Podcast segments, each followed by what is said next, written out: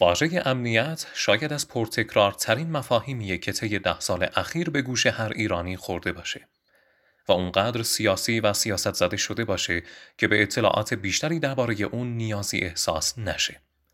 در سیاست خانی این هفته اتفاقا می‌خواهیم درباره همین مفهوم صحبت کنیم. اما اهمیت بررسی امنیت ملی و بین المللی در چیه؟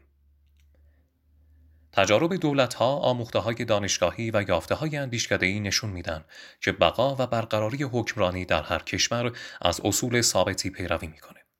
یعنی میشه گفت مجموعه ای از معلفه ها برای هر کشور وجود دارن که چگونگی مواجهه با اونا سرنوشت حکمرانی اون کشور رو رقم می‌زنه.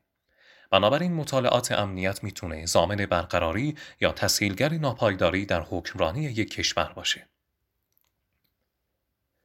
امنیت در سطح ملی، منطقی و بین المللی معلفه هایی داره که مطالعه و کسب شناخت درباره اونا می‌تونه باعث صلح و ارتقا در یک کشور بشه. همونطور که با بیتوجهی بهش میشه آشوب و به هم ریختگی در نظم داخلی یا روابط بین المللی اون کشور رو رقم زد. ایران به خاطر وضعیت جغرافیایی سیاسی یا همون موقعیت ژئوپلیتیکی که داره از بود امنیت کشور پرخطری محسوب میشه و هر گونه مطالعه وضعیت امنیت در ایران باید با لحاظ تغییرات منطقی و بین المللی باشه. جهان امروز در حال پوست اندازی از نظمی کهنه است و نظم جدیدی در حال شکلگیریه که غیر غربی و چند قطبیه. ایران به عنوان بازیگری کلیدی در خاور میانه باید درک عمیقی از این تغییر داشته باشه و بتونه این درک رو به افکار عمومی داخلی منتقل کنه تا هزینه تصمیماتش در سیاست خارجی از طریق همراهی عمومی جامعه کاهش پیدا کنه. افول تکصدایی آمریکا و ظهور قدرت‌های نظیر هند و چین این زنگ رو به صدا در آوردن که نظم نظامی امنیتی منطقه داره به سمت قدرتگیری اقتصادی پیش میره.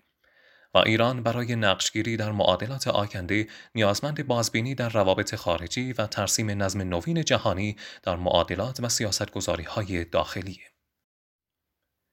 اما این درک چقدر برای سیاستگزاران و مجریان سیاست های ایجاد شده و چقدر در انتقال روایت جدید از نظم جهانی به جامعه موفق بودند؟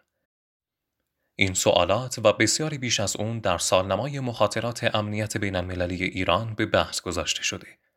این سالنما توسط مؤسسه مطالعات و تحقیقات بین المللی ابرار معاصر تهران تعلیف و منتشر میشه که طی سالهای متمادی چشماندازی از تغییرات فرهنگی، اجتماعی، اقتصادی و نظامی ایران رو در نسبت با تحولات منطقه‌ای و جهانی ترسیم می‌کنه.